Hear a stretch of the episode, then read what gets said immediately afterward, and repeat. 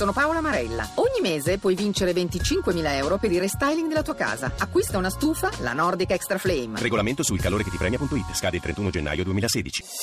Voci del mattino. Parliamo ora di gioco d'azzardo, un settore che non conosce crisi, anzi con eh, questi, in questi anni di difficoltà economiche che ha attraversato il paese c'è stato un vero e proprio boom del settore, settore che proprio per questo è, è, vede l'altissimo, il forte interesse delle mafie e delle organizzazioni criminali. E ascoltiamo a questo proposito al microfono di Rita Pedizzi il sostituto procuratore nazionale antimafia Diana De Martino che per anni ha avuto la delega proprio sulle infiltrazioni criminali nel gioco d'azzardo. Si dice che il comparto del gioco nel complesso è la terza azienda del paese nell'ambito appunto del PIL, è un settore che non soffre della crisi economica per ovvi motivi, insomma la gente è in difficoltà, quindi ha l'idea che con il gioco può riuscire a risolvere i suoi problemi. Dietro al gioco d'azzardo ci sono gli interessi delle mafie? Tutto il comparto del gioco è di grandissimo interesse per la criminalità organizzata. Storicamente, soprattutto la Camorra ha investito moltissimo in passato nel toto nero, nel lotto e così via. Oggi c'è una evidenza di presenza di organizzazioni criminali anche nel gioco legale. Intendo dire che dietro alcuni punti gioco ci sono sicuramente organizzazioni di stampo mafioso, come hanno dimostrato le indagini, che in sostanza utilizzano questo canale per percepire rapidamente guadagni consistenti, perché eh, naturalmente la mafia gestisce questi punti gioco con regole truccate, diciamo, e quindi già le scarse possibilità di vincita dei giocatori sono del tutto abbattute e poi comunque non vengono pagate le tasse, vi sono una serie di meccanismi per evitare il prelievo erariale e soprattutto in questo modo si riciclano comodamente capitali illecitamente acquisiti. E a fronte di tutto questo le conseguenze da un punto di vista giudiziario sono piuttosto modeste perché alcune di queste condotte sono punite eh, soltanto in via amministrativa amministrativa e comunque anche quando ci sono reati hanno delle pene molto esigue e quindi eh, chiaramente rappresentano un canale molto appetibile per la criminalità organizzata che guadagna molto e rischia poco. Cosa si potrebbe fare? Noi eh, abbiamo avuto a partire dal 2003 le famose liberalizzazioni e una serie di provvedimenti legislativi con cui in sostanza si è accresciuta l'offerta di gioco. Questo è stato fatto sostanzialmente nell'intenzione il legislatore di sottrarre al mercato nero del gioco i giocatori e spostare invece il gioco sull'offerta legale. In realtà, diciamo, questo è avvenuto nel senso che i giocatori sono stati fidelizzati al sistema del gioco legale, ma sostanzialmente la propensione al gioco è cresciuta in modo esponenziale. Del resto, eh, un tempo si giocava soltanto al totocalcio e c'era 1 2x. Oggi si può scommettere su qualsiasi cosa se parliamo di scommesse. Questo questo favorisce enormemente la diffusione del gioco e favorisce enormemente la diffusione anche del gioco illegale, perché alla maggiore propensione degli italiani al gioco non è corrisposta un drenaggio, diciamo così, delle risorse alla criminalità organizzata, ma piuttosto il crescere di una serie di fenomeni anche di ordine sociale che hanno creato grande disagio. Nella normativa più recente sono stati introdotti alcuni presidi, ci sono una serie di norme a tutela dei minori, alcune alcune norme in tema di pubblicità, è stato introdotto un albo dei gestori che praticamente presuppone che chiunque gestisce un punto gioco deve avere la certificazione antimafia. Sono stati previsti requisiti di trasparenza, legalità e correttezza per le concessionarie, però il problema è che tutti questi meccanismi poi sono facilmente aggirabili quando si parla di gioco completamente clandestino, dove ci sono punti gioco che non hanno nessun tipo di controllo, non pagano tasse, non hanno bisogno di nessuna autorizzazione per il semplice fatto che sono clandestini, cioè quando le scommesse vengono fatte su eh, server che sono dall'altra parte del mondo, su paesi a fiscalità agevolata, ecco che praticamente non esiste nessun tipo di controllo. Lo Stato ha creato i monopoli, in particolare il sistema del gas, che sarebbe un sistema che monitora le scommesse, ma tutte le scommesse che passano sul circuito clandestino chiaramente non entrano in questo sistema di alert quindi in sostanza tutti i presidi che sono stati posti in campo valgono quando si parla di gioco legale. Quanto è vasto il perimetro del gioco clandestino? Diciamo che è molto diffuso, io non mi azzardo a fare numeri, quello che posso dire è che tutto il comparto del gioco clandestino crea degli enormi danni per l'economia. In più, siccome è un comparto che crea molta liquidità e molta ricchezza, le organizzazioni criminali finiscono per rafforzarsi sempre di più. Saluto il sottosegretario all'economia e alle finanze Pierpaolo Baretta, buongiorno. Buongiorno, buongiorno a voi.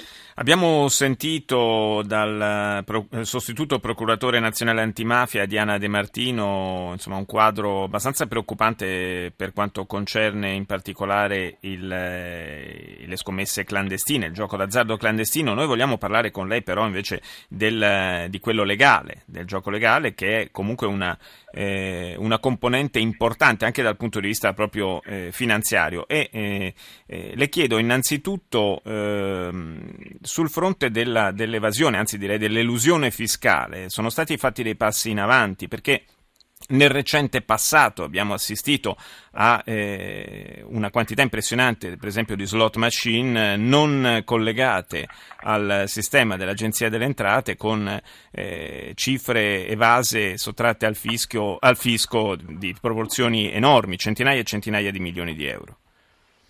Ma eh, noi abbiamo stiamo mettendo a punto un provvedimento che prevede che, tut- che vengano collegate tutte.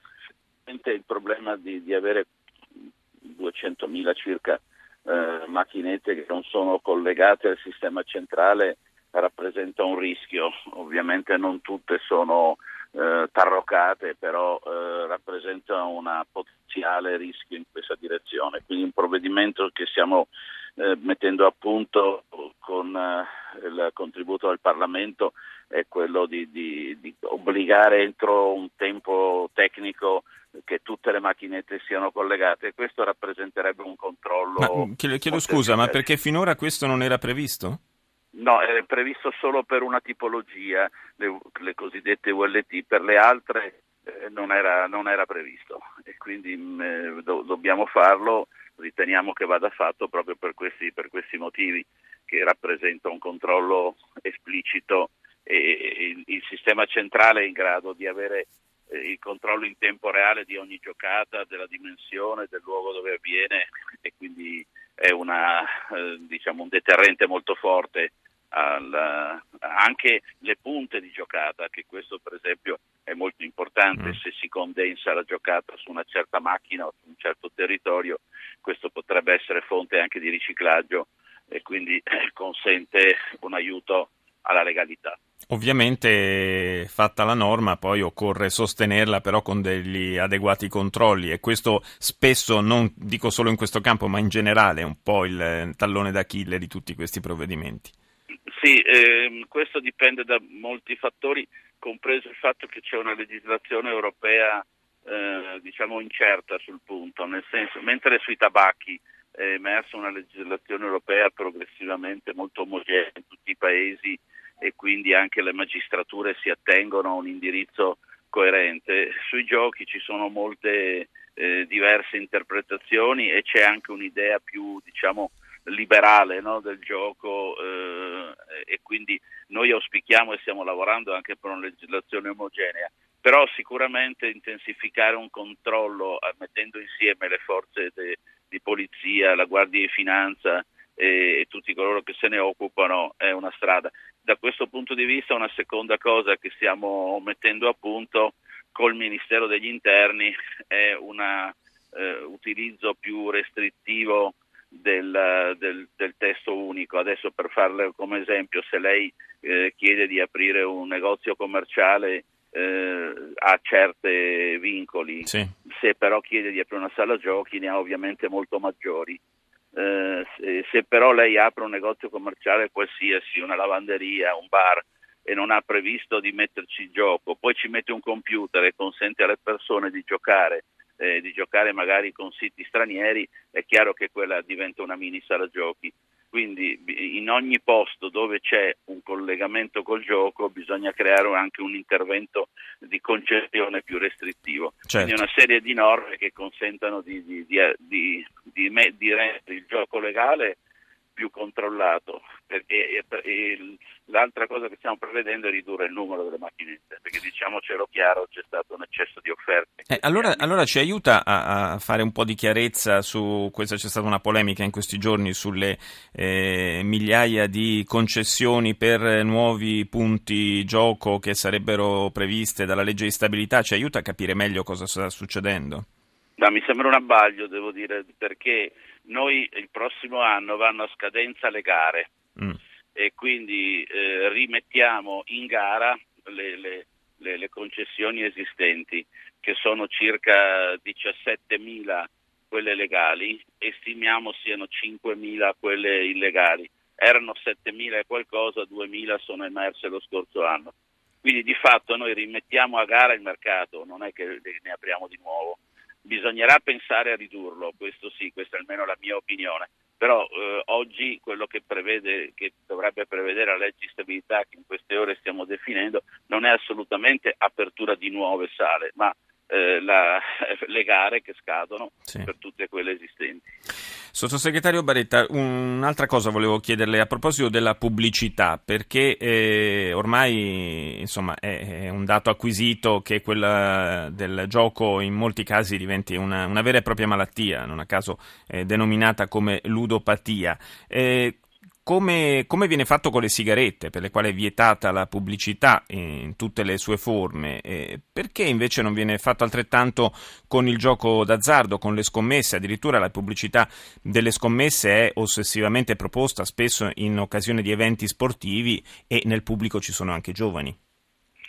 Sì, io sto proponendo eh, la, l'abolizione del totale della pubblicità sul gioco ho preso questa posizione e sto proponendo una riflessione anche interna al governo su questo punto.